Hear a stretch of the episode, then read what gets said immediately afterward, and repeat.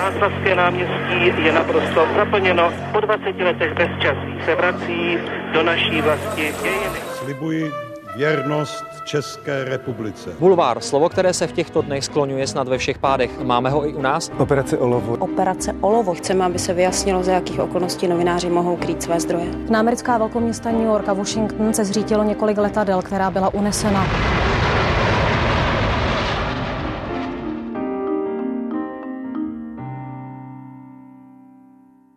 Narodil se v Československu, ale v polovině 80. let odjel s rodiči do Sovětského svazu, kde také začal studovat vysokou školu. Po studiu archivnictví v Česku pracoval v Archivu Svobodné Evropy, spolupracoval s Člověkem v tísni a do Ruska se vrátil ještě jako dopisovatel Hospodářských novin. V Hospodářkách strávil 16 let, kde psal o postsovětském prostoru. Nově teď působí jako redaktor Českého rozhlasu. Hostem Backgroundu je novinář Ondřej Soukup. Dobrý den. Dobrý den. Tři generace, tři klíčové etapy české novinařiny s těmi, kteří jsou a byli u toho. Speciální podcastová série pořadu Newsroom ČT24. Generace. Pane Soukupe, já bych se na chvilku vrátil tomu vašemu zmiňovanému dětství v Sovětském svazu. Vy o tom všude hovoříte, pokud se nemýlím, jako o zavlečení. Vy jste to takhle vnímal? Vám to bylo nepříjemné tam odjíždět v takhle raném věku? Tak jasně, je to trochu nadsázka, ale pravda je, že když mě bylo nějakých 12 let nebo kolik, když přišel táta domů a říkal, tak příští rok prostě pojedeme do Moskvy, tak ani já, ani o 4 roky mladší sestra jsme z toho teda rozhodně radost neměli. Nebylo to úplně jako jednoduché, samozřejmě v tomhletom věku to je jako o to složitější, prostě přijdete o kamarády, s kterými jste chodili prostě na tu základku, že jo, prostě 6 let. Přijdete do úplně jako jiného prostředí, jiný jazyk a tak dále, takže to je jako náročné a je teda paradoxem osudu, že o prostě 30 let později já jsem vlastně to též udělal své vyženěné dceři, které bylo taky zrovna těch, myslím, že 12 let a tu jsem zase pro změnu přestěhoval z Moskvy do Prahy. A když se nad tím zamyslíte takhle zpátky, neměnil byste? Tak byl to samozřejmě zážitek, který vlastně předurčil moje další jako profesní směřování, byť to jsem samozřejmě tehdy absolutně netušil.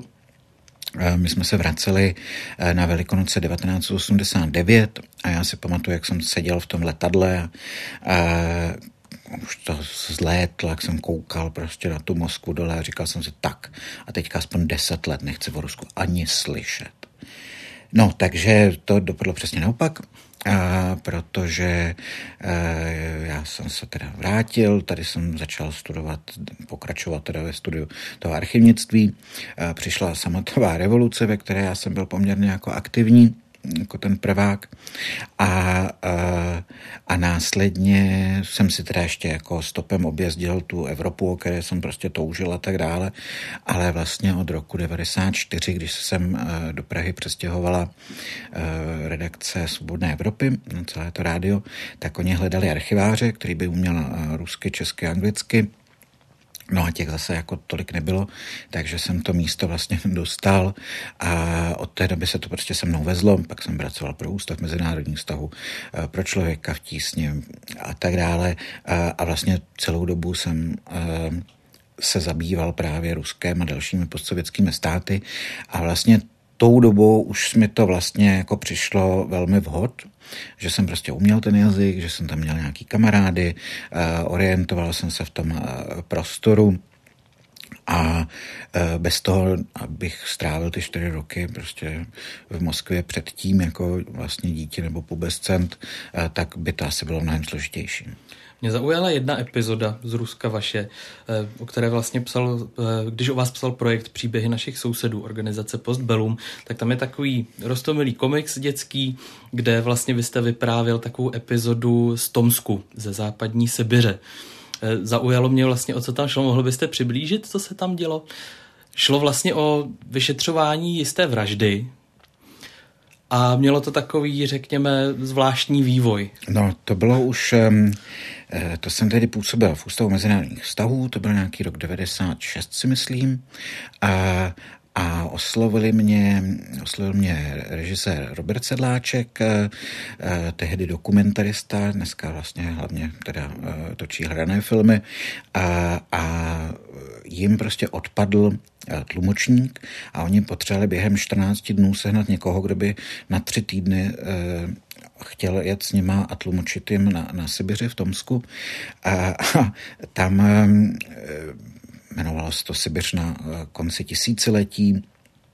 A tam jsme točili vlastně, jak se žije. A mimo jiné jsme tam jezdili s štábem místní televize TV2. A to byl takový ten pořad, jak oni seděli vlastně na policejní stanici, měli naladěné veškeré ty linky prostě záchranářů. A když se cokoliv stalo, tak prostě někam vyjeli. A prostě od, já nevím, požáru, po prostě rvačku nebo cokoliv. No a my jsme takhle tam s nimi byli 1 noc a nestalo se vůbec nic. Pak jsme tam byli 2. noc a žigulík naboural do sloupu veřejného osvětlení. A když jsme tam byli 3. noc a my jsme jako jinak přes ten den normálně točili, takže my už jsme byli úplně hotoví, tak ten jeden policajt říkal, hele, tak my vám něco zinscenujeme, jako aby byl zásah. Já tam mám svého agenta, jako, který to hlídá, tak uděláme přepadení obchodu. No, takže opravdu ten člověk tam, ten tajný policista prostě vešel do obchodu, načež prostě do obchodu vlítli prostě policajti s těma kalašnikovama a za nima vlítnul ten štáb té sibiřské televize a za nima jsme vlítli my taky s tou kamerou a těma mikrofonama, že jo, všechno. Těm prodavačkám nikdo nic neřekl, jo, takže ty byly úplně jako vyplesklí. No nicméně měli jsme to krásně natočený. Tak policajti nám ještě udělali několik průjezdů s houkačkama, což jako všechny obyvatele toho sídliště ve 2 v noci muselo nesmírně potěšit. No a už se balíme a najednou přichází ten vrchní policajt a říká, chtěli jste vraždu? Tak pojďte s náma. A jeli jsme někam jako za Tomsk do vesnice, kde prostě ležel mrtvý chlap a ukázalo se, že to byl prostě majitel toho domku, kde spolu se svou manželkou a bratrem a ještě někým prostě celou noc vlastně jako pili. Všichni ty lidi byli jako úplně jako na mol. A přišel tam prostě soused, který si chtěl půjčit peníze. On mu řekl, hele, tyjo, už mi dlužíš takový prachy. No a on se naštval a prostě vytáhnul kudlu a prostě několikrát ho píchnul do břicha. A ten chlap nám vykrvácel. Protože ty všichni ostatní byli úplně na šrot, tak mu vlastně nikdo nepomohl, protože si nevšimli, že odešel. Asi by ho tak chránil, kdyby to bylo hnedka. No takže ale nicméně bylo jasný, kdo to udělal. Ty policajti jako šli do toho domu, ten byl prázdnej, to prohledali a v ten okamžik se ten jako člověk vynořil a ukázalo se, že prostě když slyšel ty houkačky, tak prostě utek. Akorát se neoblíknul, jo. On měl prostě košile a kalhoty a myslím, že neměl ani boty. Venku bylo 35 pod nulou. No. Takže ho nějak jako oblíkli, strčili ho do toho policejního gazíku a on tam tak seděl a taky, že on byl zcela nestřízliv a jenom říkal, jako, co se jako stalo? Kam mě vezete? A tak jsme tam tak stáli a říkali jsme si, no ty bláho, tak tohle bude kocovina zítra. Vy jste zmiňoval, že jste tam byl s televizním štábem ruské televize. Jak vlastně fungovala tehdy po rozpadu Sovětského svazu ruská média? Jaká tam byla ta atmosféra? Tak na tom začátku, a ještě v té půlce 90. let, to byla samozřejmě obrovská svoboda, objevilo se kvanta prostě malých televizí, třeba ta TV2, s kterými jsme se tam kamarádili, tak to byly velmi jako akční lidi, samozřejmě bylo tam spousta reklam, protože oni se museli na sebe jako vydělávat, takže tam i fungovalo třeba takový to, že tam běžel dole takový ten pásek a tam si člověk mohl jako dát inzerát, já nevím, prodám 2 pytle brambor. No, prostě i takhle vydělávali. Nicméně to bylo vlastně jako strašně jako svobodné. I vlastně ty velké federální kanály, tehdy už vysílala soukromá televize NTV, první kanál polostátní, tak vlastně tam to ještě bylo, jako vlastně všichni na to vzpomínají jako na zlatou dobu té novinařiny. To se ovšem právě někde okolo toho roku 96 jako začalo lámat, protože díky tomu vlastně finančnímu tlaku, tak ty majitelé začali čím dál tím víc tlačit na ty novináře, protože třeba byly, já nevím, volby gubernátora. Jo, a ten kandidát prostě řekl, OK, já vám dám prostě, já nevím, $500,000, což byla částka, za kterou ta televize mohla fungovat prostě půl roku, no, to možná přeháním, ale jako docela dlouho. A tím pádem oni prostě jim nařídili, co mají dělat. Jo? Takhle to fungovalo od těch měst, jako byl Tomsk po Moskvu a po vlastně celé Rusko. Takže tam vlastně ti novináři přišli o tu svobodu. Jo? Vlastně všechny ty velké televize podpořily právě v tom roce 96 Borise Jelcina. A tím vlastně dali i ten signál, že ti novináři jsou vlastně na prodej. A tehdejší šéf tajné služby FSB, jakýsi Vladimír Putin, o kterém málo kdo tehdy slyšel, tak si tady tu lekci jako velmi usvojil. Takže ty, řekněme, když to srovnáme tady s našimi porevolučními ideály a tak tam narazili na nějakou, řekněme, prostě hospodářskou realitu.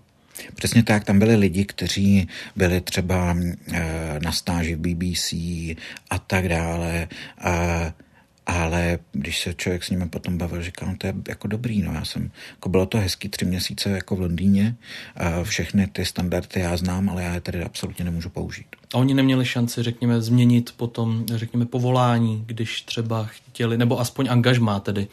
Existovaly v Rusku, řekněme, nějaké stanice, které, řekněme, byly garantem té kvality i navzdory tedy těm ekonomickým tlakům? Upřímně řečeno, ani moc ne. Existovaly, já nevím, typicky rádio Echo Moskvy, které bylo takové prostě stanice mluveného slova, kde to řešili tím, že vlastně tam zvali úplně každého.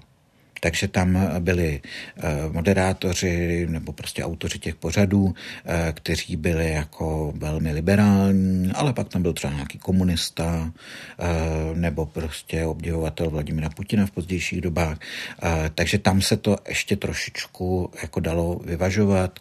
To TV2 třeba dlouho se drželo jako docela neutrálně, snažili se dodržovat nějaké standardy, ale potom už po nástupu Vladimira Putina, hlavně tak někde po tom roce 2004-2005, už no, ve finále to skončilo tak, že přišli o licenci a dneska vlastně většina těch novinářů je v zahraničí. O tom vlastně, jak se vyvíjeli, jak se utahovaly ty šrouby v Rusku, jsou popsány už jako docela stohy textů, ale zajímalo by mě vás jako člověka, který byl s Ruskem v každodenním kontaktu, alespoň s těmi známými odtamtud, jestli ta proměna byla nějak zřetelná. Mně se líbil, nedávno jsem slyšel takový příměr, že v tom Rusku přirovnávalo to jedna exilantka k tomu, že když hodíte žábu do vařící vody, tak ona vyskočí, ale když ji pomalu ohříváte, tak se ani nevšimne toho, že je uvařená. Je to, vystihuje to tu situaci? Bylo to velmi, jako, je to velmi podobné, protože ty šrouby se utahovaly opravdu velmi postupně. A třeba po nástupu Vladimira Putina, on první, co udělal, tak ovládnul ty velké televize. Jejich majitelé, Boris Berezovský a Vladimír Gusinský, prostě museli odejít. Berezovský ten to pochopil jako první, takže ten odletěl někam do Londýna. Vladimír Gusinský na to potřeboval asi týden v celé předběžného zadržení. Pak podepsal papíry, kde odevzdal svoji televizi NTV. Tehdy vlastně velká část, nebo ty největší jména NTV jako odešly. No ale byli tam zase další, kteří tam zůstali, kteří do značné míry si to vysvětlovali, no tak jako dobře, my jsme to přeháněli. NTV v roce 99 byla absolutně nepokrytě na straně tehdejšího bývalého premiéra Evgenie Primakova, který vedl do voleb jeden velký blok, ať je často Serasia, a tam to prostě nemělo s objektivní novinou nic společného. Takže tyhle ty lidi si říkali, no tak dobře, tak teďka Putin mluví o tom, že ti oligarchové budou stejně daleko od Kremlu a nepůjdou do politiky, no tak třeba budeme moct dělat tu práci jako líp, normálně. A no, po pár letech prostě i tihleti lidi odešli, no a přišli zase jiní. Takže postupně se to vlastně jako utahovalo tak, že už tak někdy okolo roku 2007, při nejmenším v těch elektronických médiích, míněno tedy televize a rádia, už nikdo vlastně nezávislý s tou čestnou výjimkou Echa Moskvy, které se zachraňovalo právě tím, že jako tam dávalo prostě úplně jako každému od prostě liberálů po Alexandra Dugina, a tak dobře, tam to ještě fungovalo, ale čím dál tím více to ten prostor smršťoval, pak takoví ti opravdu kvalitní novináři odcházeli do ekonomických médií, protože se jako říkalo, dobře, tak my nebudeme dělat tu politiku, tak budeme dělat aspoň kvalitně tu ekonomickou novinařinu. No pak se samozřejmě ukázalo, že vzhledem k tomu, že ekonomika je ovládána vlastně lidmi kolem Putina, ať už jsou to soukromníci, nebo jsou to nějaké polostátní firmy, takže tak někdy okolo roku 2012-13 už skončilo i tohle. Ti lidé se často přesunovali někam na YouTube, na nějaké jako menší projekty, no ale teďka už je situace taková, že z těch jako novinářů, s kterými jsem se já prostě přátelil, které já jsem uznával, tak jestli jsou to 3/4, kteří prostě odjeli do zahraničí. Takže řekněme v Rusku alespoň tam už nezávislá novinařina, dá se říct, že je mrtvá? No, oficiální novinařina rozhodně.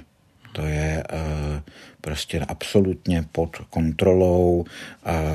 Ty zákony, které v posledních letech byly přijaty, tak vám vlastně znemožňují, protože v okamžiku, kdy vám zakazují označovat válku slovem válka, no tak to je složité, a v okamžiku, kdy máte zákon o pomluvách nebo šíření nepravdivých informací, který je napsán tak gumově, že tam může být absolutně cokoliv, no tak jako nemáte šanci přežít. Spousta novinářů, kteří v Rusku měli přátele nebo alespoň pracovní kolegy, mluví o určitém zklamání z toho, jak se k tomu někteří ti jejich kolegové postavili, buď s nimi nemluví, nebo rovnou, řekněme, ten režim alespoň přijímají nějakým způsobem to, co se tam děje poslední rok. Vy jste měl tuhletu zkušenost, narazil jste, řekněme, na nějakou takovouhle, když ne deziluzi, tak alespoň nepochopení? Ani upřímně řečeno ne. Já samozřejmě mám jako známé, jednoho docela jako velmi dobrého známého, který zůstává v Moskvě, pracuje vlastně pro jedno médium, které patří jednomu putinovskému oligarchovi.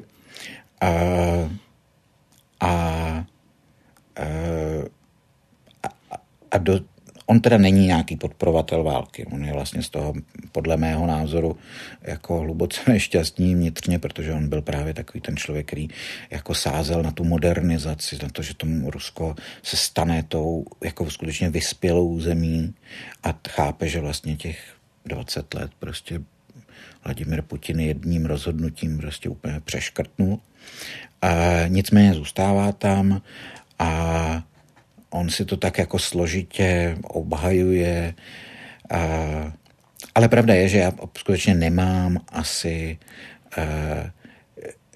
známého, který by nějak jako výrazně hájil válku na Ukrajině, nebo pokud ano, tak to vlastně jako podporoval už předtím. Vy jste se nakonec dostal do konfliktu s ruskými úřady taky, už to bude zhruba 8 let, možná ještě víc. Ono to trošku souvisí asi s tím utahováním šroubů. Když vám odmítli prodloužit to vízum nebo vám ho dát, jak jste si to tehdy vysvětloval? Bylo to už v té době, řekněme, nějaký pokus o cenzuru, alespoň tedy zahraničních novinářů. Ruské úřady to samozřejmě komentovaly, že to nemělo asi nic společného s vaší prací. Váš názor se na to lišil? Já si myslím, že tehdy, ale ono ostatně i dnes, Rusko vlastně nevnímá Česko jako plnohodnotnou zemi. Jo? Jakože prostě my nejsme hráč. Z jejich, my jsme prostě příliš malí, to jsou prostě jak nějaký ten hobitín prostě, který prostě jako je hezký a vaří tady dobrý pivo, ale to je tak jako absolutně všechno, ale když chceme dělat politiku, tak to děláme s Berlínem, Londýnem, nevím, Washingtonem, možná Bruselem a tím to tak jako zhruba končí. Takže asi to nebyl nějaký pokus, nebo asi jim příliš nezáleželo o tom, na tom, co jako píšou Hospodářské noviny, ale spíš to mělo souvislost s tím, že tehdy České ministerstvo zahraničí neprodloužilo akreditace 2 vlastně ruským novinářům, což mimochodem další jako paradox. Já jsem vlastně se jich tenkrát jako zastával, protože tam byly citovány nějaké jako bezpečnostní důvody, jo, ale těm 2 pánům prostě bylo dohromady se 150 let. Jo, to byly lidi, kteří tady prostě byli, jeden tady byl z hlubokých vlastně, dokonce konce 80. let, ten druhý zase tady byl prostě asi 3 roky, bylo mu přes 70 a neuměl česky, jo, takže představa, že on je nějaký jako agent nebezpečný, tak mi přišla jako dost jako absurdní. To bylo někdy na jaře, no a já jsem si v létě požádal o novinářské výzkum, bylo mi jako zamítnuto. A zdá se, že to byl vlastně jako odvetný krok za to, že právě tady těm nechtěli prodloužit tu akreditaci, byť se to vlastně nakonec vyřešilo a oni tady jako mohli zůstat, no ale prostě už tam byla ta kolonka, že toho prvního českého novináře, který se požádá, tak prostě tomu tom sebereme. A další vízum jsem dostal asi až za 2 roky. A řekněme ty vaše, ono se to asi nedá nazvat kořeny, ale ta minulost tedy v Sovětském svazu.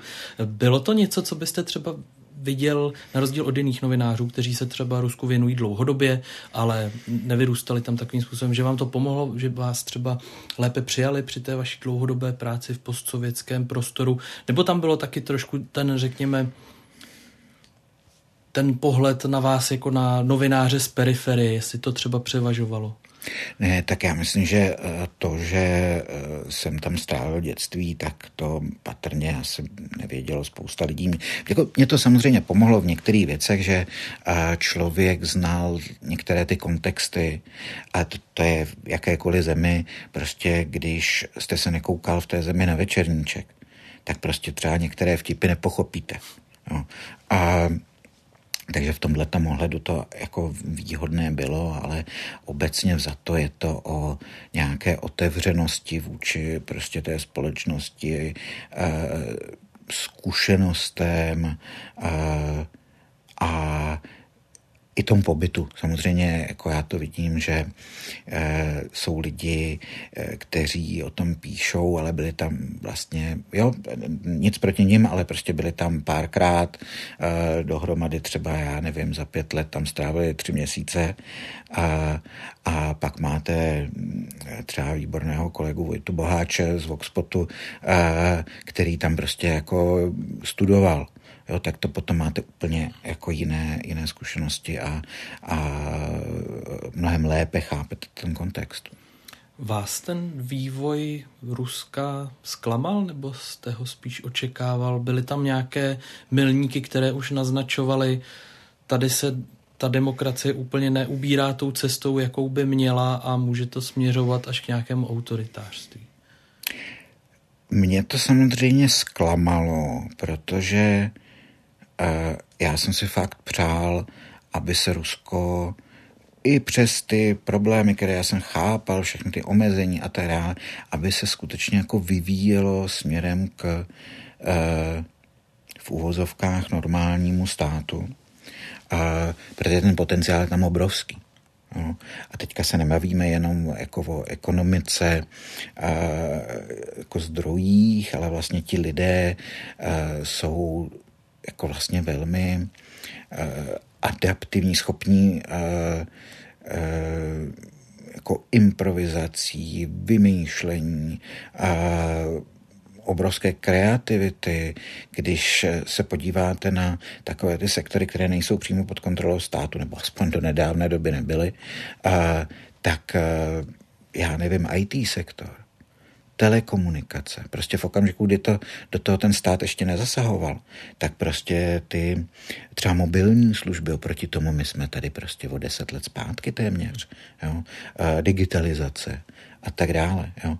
A o to větší jako zklamání je, že teďka tyhle ty věci jsou prostě využívány pro utahování šroubů, pro totální kontrolu. Když prostě máte digitalizaci státní správy, tak asi když se to vymýšlel, tak málo kdo přemýšlel nad tím, že to bude využíváno pro rozesílání povolávacích rozkazů na válku. A k té druhé části té otázky, samozřejmě, tam byly ty jako varovné signály už od toho roku, řekněme 2004, 2003, kdy byl zatčen Michail Chodorkovský, tak to bylo přece jenom napováženou, protože ještě se to člověk jako vysvětloval, no dobře, no tak ale ten Chodorkovský k tomu majetku taky nepřišel úplně jako košer způsobem a snažil se zasahovat do té politiky, sponzoroval prostě jak pravicové strany, tak třeba i komunisty. A Putin vlastně ho varoval, že prostě varoval všechny oligarchy, že prostě do té politiky nemají lézt. No ale postupem času bylo jasné, že se to vyvíjí skutečně jako špatným směrem a i ta rétorika se prostě měnila.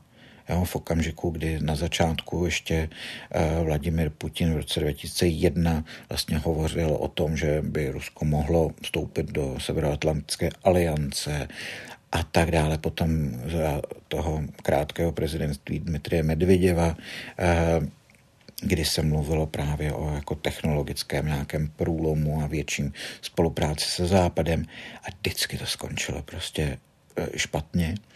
A já si právě od té doby, tak někde okolo toho roku 2010, jsem začal víc sledovat výroky jako ruských představitelů o tom, že vlastně ten Západ je chce zničit, a o nějakém údajném Dallesově plánu prostě po roce 1945, který má prostě rozložit sovětskou společnost a tak dále.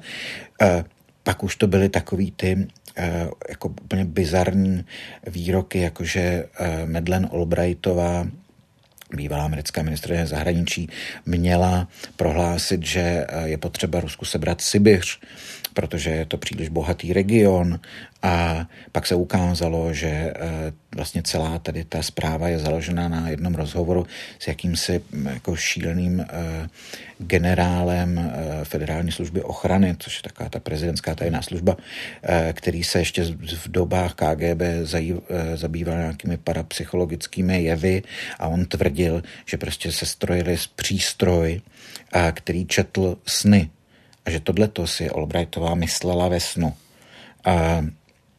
A tohleto na začátku říkali nějaký totální blázni prostě z marginálních nějakých webových stránek. A pak to najednou řekl Nikolaj Patrušev, to už myslím byl předsedou Bezpečnostní rady státu. Tehdy to ještě vyvolalo jako víceméně jako menší skandál, jako pro boha, teď všichni víme, že to je nějaký jako blázen, prostě, který prejčte myšlenky. A proč to říká takhle vysoce postavení? A dneska už to říká Vladimír Putin. No? A já jsem vlastně tenkrát si uvědomil, že jako jsou dvě varianty. Buď to je to pro vnitřní spotřebu, no, a těm lidem říct, jako ne, ten Západ je zlej, musíte se držet s nás, no, nebo tomu opravdu věří. A v okamžiku, jestli tomu opravdu věří, tak máme velký problém. Bohužel jako se ukázalo, že oni tomu opravdu věřili. A tenhle ten vývoj Ruska. Je to něco, co je citlivé téma třeba i u vás? Já bych asi uvedl, že vaše žena je tedy Ruska, přestěhovala se s vámi do České republiky. Bavíte se o tom? Je to něco, kde třeba narážíte na porozumění, nebo radši se o tom prostě nebavíte, o tom vývoji? Ne, tak my se o tom samozřejmě bavíme, protože my jsme oba dva novináři a upřímně řečeno oproti ní já jsem takový ten Putin z Frštér, jo? A ona jako naopak byla jako v hluboké opozici a když jsem jako, já jsem se vlastně za ní přestěhoval v roce 2006 a do Moskvy a tak vlastně začala moje novinářská kariéra, protože já když jsem potkal jí, rozhodl jsem se, že teda jako se za ní přestěhuju, říkal jsem si hergot, co tam budu dělat a co tak jako umím, tak jako něco psát, tak asi jo. A šel jsem do Hospodářských novin a zeptal jsem se jich, jestli jako nechtějí mít moskevského dopisovatele, ale oni chtěli. Takže takhle to začalo a bydleli jsme kolem předměst, no je to Moskva už jako Lublino, na jihovýchodě Moskvy. Moskva je obrovská, takže jako já jsem tam tuď jezdil do centra, to bylo 50 minut metrem, jo. Vlastně jako fakt daleko a ženě neměla doma televizi, tak já jsem si to pouštěl jako na počítači. A poměrně jako rychle jsme museli jako se dohodnout, že si to budu pouštět, ale budu si to pouštět ve sluchátkách, protože pokud jsem to měl normálně nahlas, tak ona i z kuchyně se dokázala začít hádat s televizí. No. Takže v tomhletom ohledu já to mám doma, jako nemám žádný problém. Samozřejmě máme jako ty příbuzní z její strany, tak tam je to, tam se to prostě hrozně dělí. Jako moje tchýně, tak ta je velmi proti válce. To se mojí ženě omluvila, když to začalo, že měla pravdu, a protože jinak volila Putina a tak dále. Zatímco Tchán, tak ten celoživotní člen komunistické strany a ten i teď prostě je schopen říkat, no ale ono to nebylo tak jednoduchý a oni ty Američani to jako tam taky do toho šťourali, jako no a co ten Kreml měl dělat a takový, takže tam je to velmi jako různorodé. A jsou věci, na kterých se i teď po té invazi, po tom roku války třeba neshodnete? Když třeba píšete o tom, jak hodnotíte nějaký vývoj v Rusku, na Ukrajině, jestli tam jsou stále třeba body, které, řekněme, tou optikou skutečně Čecha, nikoliv Rusa, jestli tady na místě to takhle národnostně rozdělovat, jestli tam třeba je stále nějaký, řekněme, rozdíl, na kterém prostě nenaleznete shodu. Ani ne. Je to spíš jako občas jako máme jako různé vnímání a některých jako věcí. A protože ta optika vlastně česká, historicky daný, prostě malá země, která vlastně jako ten český národ přežil, jako nebylo to samozřejmé, že zatímco vlastně to Rusko je v tomhletom mnohem jakoby sebevědomější, tak ano, tam jsou nějaký jako rozdíly na druhou stranu. Prostě já jsem dohromady tam žil 7 let, že s manželkou jsme spolu 12 a já mám vlastně snad jako velmi podobný počet jako ruských kamarádů jako českých, takže já myslím, že každý, kdo tam prostě nějakou dobu pobýval, kdo se tím díl než třeba 5 let jako zabývá, tak ve finále jako chápe ty jako motivace. Mnoho expertů, analytiků i novinářů říká, že to Rusko podcenili, že v té době, v těch týdnech února loňského roku prostě neočekávali, že by se k tomu Kreml nebo Vladimír Putin odhodlali. Jste jedním z nich? Nebo jste očekával, že se to stane? Jsem jedním z nich. Já jsem dokonce vlastně 10 dní před začátkem války byl v Mariupolu. A vracel jsem se a byl jsem přesvědčený, že prostě žádná válka nebude, protože to nedávalo jako smysl. Jo, Já jsem se tam bavil s těma lidma a já jsem tam poprvé byl na konci zimy 2015, nebo začátkem jara 2015. To bylo krátce poté, co oni odrazili poslední útok separatistů. A tehdy to město bylo víceméně na půl rozdělené. Jako půlka by byla pro Rusko, a oni se teda malovali, že by to ideálně bylo jako anexe Krymu, prostě přijdou prostě zelení mužičci a všichni dostanou ruské penze, které byly tak jako o polovinu vyšší než ty ukrajinské. No ale loni jsem prostě nemohl najít jednoho jedinýho člověka, který by jako řekl, jo, měli bychom být součástí Ruska. Jo. Naopak jsem potkával lidi, kteří jako říkali, co? K Rusku? Hele, sorry, já jsem z Doněcku, jo? Jako já vím, co to znamená ten ruský svět, prostě ani omylem. Takže já jsem se vracel a říkal jsem, hergot, to přece ty Rusové musí vědět. Teď oni tam musí mít prostě kvanta prostě svých lidí. Někdy by se zaplatili jenom jako veřejný sociologický průzkum, tak to jako zjistějí. Jo? A tak to přece nedává smysl. Jo? A ten zlom pro mě byl o tom víkendu před válkou, kdy Vladimír Putin vlastně pronesl ten proslov o tom, že to bylo uznání vlastně, že samostatnosti DNR, LNR a ono to běželo jako někdy pozdě večer, jo, protože tam bylo, tam to současně vlastně ten den přilítali sportovci ze zimních olympijských her z Pekingu, takže ten projev byl prostě někdy jako o 22:30 večer, jako pražského času. A já už jsem se otevřel lahvinku vína a tak na to koukám a on tam začíná mluvit o tom, že teda Ukrajina je umělej prostě útvar, který prostě stvořil Vladimír Lenin, tak já už jsem říkal, jasně, no tak to už jsme tady taky slyšeli. Už jsme taky slyšeli, že prostě Ukrajince vymyslel generální štáb rakousko-uherské armády, že jo, tak pohodě, jedeme dál. No a on prostě to furt opakuje, že vlastně Lenin vytvořil ten stát a potom říká, no a jak se mu odvděčili Ukrajinci? Teďka odstraňují jeho sochy a říkají tomu dekomunizace. Tak se podíval do té kamery a říká, tak dobře, chcete dekomunizaci? Klidně. A já si pamatuju, jak jsem držel tu skleničku s vínem a říkal jsem si, úplně jsem stuhnul a říkal jsem si, tak, teď máme problém, protože jako racionalita právě skončila. Jo. A to byl vlastně ten okamžik, kdy jsem vůbec si připustil, že to jako je možný a že to nejspíš bude. Co jste pak dělal jako první? Pak, no, tak já jsem byl v Praze, tak jsem různě psal těm jako ukrajinským kamarádům, kteřím, oni to taky jako trochu vytěsňovali a na druhou stranu jako vlastně všichni říkali, jo, mám jako ten batůžek prostě s těma dokladama, penízma, jako mám bleny.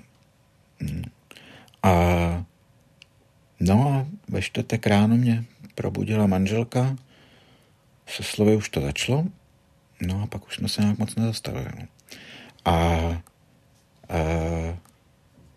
A šílený osudy byly z toho Mariupolu. Vy jste se tam vrátil totiž potom ještě? Ne, já už jsem se tam nevrátil, já už jsem tam vlastně jako psal všem těm lidem. Mm-hmm. A ten první týden ještě jako to všechno fungovalo, pak už byly odříznutí, pak vlastně Rusové zasáhli tu elektrárnu, která to město zásobovala, tím pádem vypadla i jako mobilní spojení a ti lidé prostě přestali vlastně jako komunikovat. A až pak třeba po měsíci, po 6 nedělích se začaly jako opět objevovat na síti. A asi nejšílenější příběh byl holky, mladé ženy, která mě po Mariupolu provázela, historička, já jsem právě chtěl, aby mi někdo vysvětlil vlastně ty dějiny toho města, které jsou jako nesmírně zajímavý. To bylo vlastně založený řekama, který byly vyhnaný z Krymu a tak dále. To ona mi udělala nádhernou dvouhodinovou exkurzi prostě po městě, bezva. No a po těch jako měsíci a půl najednou napsala na Facebooku, jsem naživu. A konec. No. A pak vlastně s ní pak jsme si psali a vylezlo z ní, jak se o tamtu dostala, protože ona neměla auto, bydlela vlastně na okraji Mariupolu a má 3letého syna, no, tehdy 3letého a tak šla za nějakým sousedem, který byl jako bohatý a měl 3 auta a říkala, hele, já tady mám prostě moje veškerý úspory $7,500, prodej mi toho starého Volkswagena, já se prostě potřebuju odsud dostat. Čo? No a ten chlapík se ukázal právě naopak podporovatelem ruského světa a on jí říkal, neboj, prosím tě, co blbneš, jako za chvilku přijdou naši a všechno bude v pohodě. Samozřejmě v okamžiku, kdy přestala téct voda a začalo to lítat i k ním do čtvrtě, jak on přesně byl ten první, který prostě naložil celou rodinu a zdrhnul. A nakonec tato Olia spolu s dalším sousedem se mu vloupali do garáže a to auto ukradli. Nechali mu tam cedulku, že prostě jako mu to zaplatí. Jako no. Ale velmi obtížně se přes různý checkpointy vlastně dostali z toho obklíčení. No a nakonec to skončilo tak, že prostě Olia nějaký 3 měsíce bydlela u nás jako doma v Praze. Teďka se vrátila, už v loni v létě se vrátila, až teďka žije v Kyjevě. No. Takže to jsou takový příběhy, který opravdu na tom začátku února, když jsem v tom Mariupolu byl, jsem se absolutně nedovedl představit. Vy jste se i po propuknutí války, pokud se nemýlím, vrátil na Ukrajinu pracovně.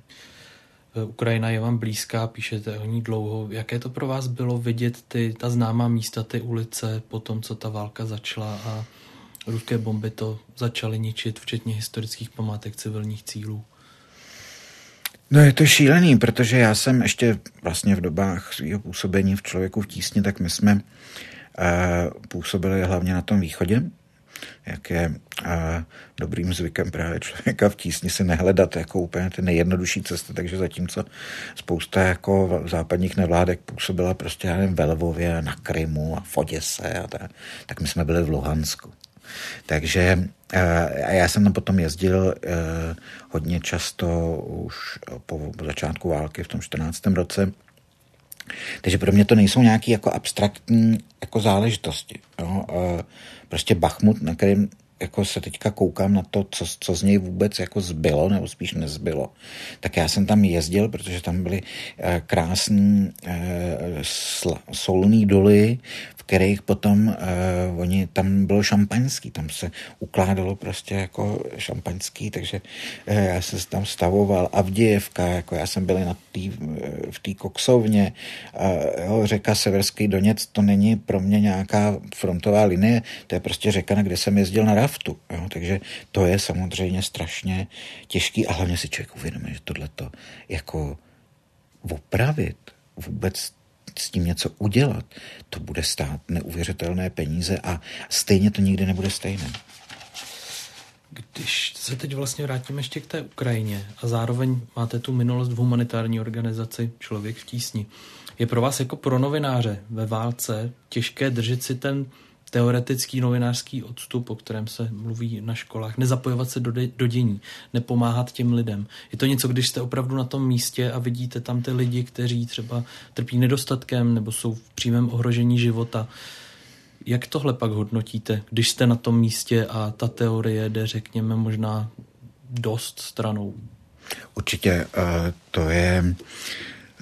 Myslím si, že to je i třeba jako velká a nesmírně pozitivní tradice jako české novinařiny. A protože, že ostatně Člověk v tísni vzniknul z toho, že prostě novináři, že Mirek Štětina a další byli na těch místech, ať už to bylo zemětřesení v Arménii, potom balkánské války, Podněstří a tak dále, tak vlastně jako, že tam, jako když tam člověk jede, tak současně prostě vezme já nevím, tašku prostě s oblečením, s lékama a tak dále. Postupně se to profesionalizovalo, takže teďka Člověk v tísni vypadá tak, jak vypadá. Ale jako tam jako tradice, že prostě když můžeš pomoct, tak pomůžeš, tak tady pořád je. Když se člověk podívá, já nevím, na kolegu Martina Dorazína, tak on tam taky vlastně pomáhá i sbírat třeba peníze pro nějakého jednoho toho svého kamaráda dobrovolníka, který prostě potom vozí jídlo do těch vesnic nedaleko fronty. Jo, já když jsem tam vlastně loni byl, tak jsme se nějaký měli prostě auto zavalený nějakýma prostě taškama s jídlem, jo. Teda s jídlem, s oblečením. Takže to je takový jako přirozený. Jo. Samozřejmě vy jako novinář se nemůžete prostě pouštět do toho, že byste si vzal do ruky samopal, to je jako přirozený. Ale takovýhle věci podle mého názoru na to by jako člověk měl být spíš pyšný. A ten teoretický protiargument, že by to mohlo třeba nějak kompromitovat novináře z hlediska té objektivity, když na místě pomáháte těm lidem, jestli to třeba není nějaké zapojení do toho polárního konfliktu, kde jsou vlastně dvě strany, to vy tam nevidíte? Ne, nevidím a už proto, že v konfliktech, kde šlo přejíždět právě ze strany na stranu, což byly třeba i ty balkánské války, tak vím, že prostě lidi skutečně vozili jako na obě dvě strany. Jo, prostě máte člověka, který má těžkou cukrovku, no tak holt mu to tam jako dovezete. Jo? Neřeknete prostě jeho, já nevím, vnukovi, který prostě utek do Prahy a chce prostě poslat inzulín, tak mu neřekne promiň, ale jako víš, to by ohrozilo moji objektivitu. Jo? Takže v daném případě, kdy prostě na tu druhou stranu jako nemůžete, tak prostě holt pomáháte. Takže tady to naráží asi spíš na to, že západní novinář tedy za ruskou linií by asi neměl příliš velkou šanci na dožití, ale asi, že to ani... Tam se nedostanete. Že to nelze. Ale tedy v případě, kdyby to šlo, tak řekněme ta humanitární pomoc, to není něco, co zná tedy hranice, co zná vlajky, to by bylo něco, co předpokládáte, že by novináři i tak pomáhali třeba i v Doněcké oblasti. Nebo tak. No určitě, a tak ono se to i dělo. Jako to ještě v tom 14. roce, kdy jako nás tam pouštěli,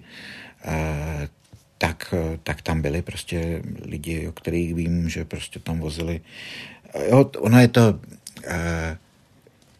to je samozřejmě kapka v moři, jo, ale prostě vím, že třeba jedna kolegyně, kterou právě v Praze oslovila jako jedna dívka, která tam měla prostě nějakou pratetu nebo co, tak prostě taky vezla jako do Luhansku právě jako léky. Já jsem vlastně ještě pomáhal jako přes svoje kontakty tam, jestli ještě někdo něco nepotřebuje, tak jsme tam prostě poslali jim 2 igelitky prostě s lékama. Jo, takže to není nic proti něčemu. Pokud prostě neposíláte věci, které jsou jako vysloveně využitelné v tom vojenském konfliktu, já nevím, neprůstřelné vesty a tak dále, tak myslím si, že to objektivitu nějak neohrožuje. Budete se na Ukrajinu vracet v dohlédné době? Plánujete to? Příští měsíc. Vyrážíte tedy teď už pod vlajkou Českého rozhlasu? Přesně tak, no. Tomu jsem se chtěl totiž dostat. Vy jste po 16 letech skončil v Hospodářských novinách. Už vám chybí ta karlínská redakce? Tak samozřejmě, tak po 16 let.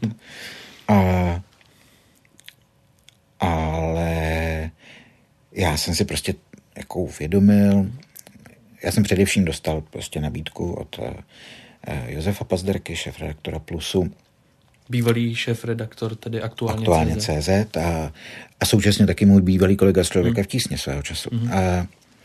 A já jsem si uvědomil, že prostě 16 let jsem strávil v těch tištěných novinách a pokud chci ještě něco zkusit, tak je to teďka. Nebo už v těch novinách prostě zůstanu na furt a jenom mi prostě jako někam na zátelek přilepí evidenční číslo. Takže jsem... A protože mě to audio vlastně vždycky lákalo, specificky ty podcasty ostatně, tak jsem to vzal, no. A zatím dobrý. Takže na Ukrajinu už vyrazíte s tím charakteristickým rozhlasovým mikrofonem, s tím erkem Českého rozhlasu. Máte z toho obavy? Nebo už jste se s tím nějak učil? Už víte, jak se s tím pracuje? Ještě moc nevím, ale jako mám na to ještě měsíc, tak já myslím, že to nějak jako zvládnu. A ta vaše dosavadní práce tam tedy vypadá jak? Zatím si to ohmatáváte, nebo už tedy píšete? Jste dříve i přispíval pro Český rozhlas, to bych asi měl zmínit. Je to tak, že já vlastně píšu komentáře pro Plusko a současně jsem takový ten... rozumbrada, který každé ráno nabídne nějaká témata z toho svého regionu a ty redakce příslušné stanice si řeknou dobře, tak tohle to je hezké téma, tak přijďte v 12:20 do studia a prostě 5 minut si o tom budeme povídat a pak se ozve druhá stanice a tak dále. Takže jako tohle je teďka moje hlavní gro a s tím, že pak další jako velký projekt, který snad už můžu jako prozradit, je, že bychom teoreticky právě s Josefem Pazderkou měli někdy na podzim spustit podcast, který by se právě věnoval Rusku a obecně Ukrajině a obecně celému tomu východu, protože těch témat je jako takové množství, které prostě nejde v těch jako zprávách, ale i v nějakém prostě krátkém vstupu 5minutovém jako vysvětlit a myslím si, že je to jako důležité prostě pochopit, proč třeba to Rusko se dostalo do té situace, v které je, co se dělo na Ukrajině po roce 1991. A to jsou věci, na které by podle mě ten podcast mohl být jako ideální a vzhledem k tomu, že prostě Josef je jako obrovský odborník, že taky tam dlouho žil, napsal knížku, tak si myslím, že když to zaklepu, tak by se nám to mohlo snad povést. Troufnu si vás... Český rozhlas poslat na hlasová cvičení jako velmi zkušeného novináře. Že mladí novináři, kteří nastupují v rozhlasu a jdou na mikrofon, tak nepochybně musí absolvovat nějaká takováto cvičení. Je to něco, co čeká i vás? Já jsem vlastně psal ty komentáře už, já nevím, 5 let minimálně a naopak já jsem chtěl, jestli by mi dali nějaké jazykové cvičení, tak jsem se dokonce jako probojoval až k nějaké té hlavní paní, která má tohle na starost. Ta si to poslechla, jako dala mi pár rád, a říkala, podívejte se, ale to jsou komentáře autorský, vy nejste hlasatel, ono to vlastně zní dobře.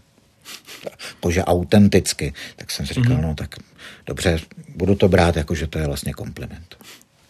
Hostem dnešního Backgroundu byl Ondřej Soukup. Díky moc, že jste přijal naše pozvání. Já děkuju. Další epizody Backgroundu najdete na všech podcastových platformách a na YouTube. Z Kavčích hor se s vámi loučí Marek Martinovský.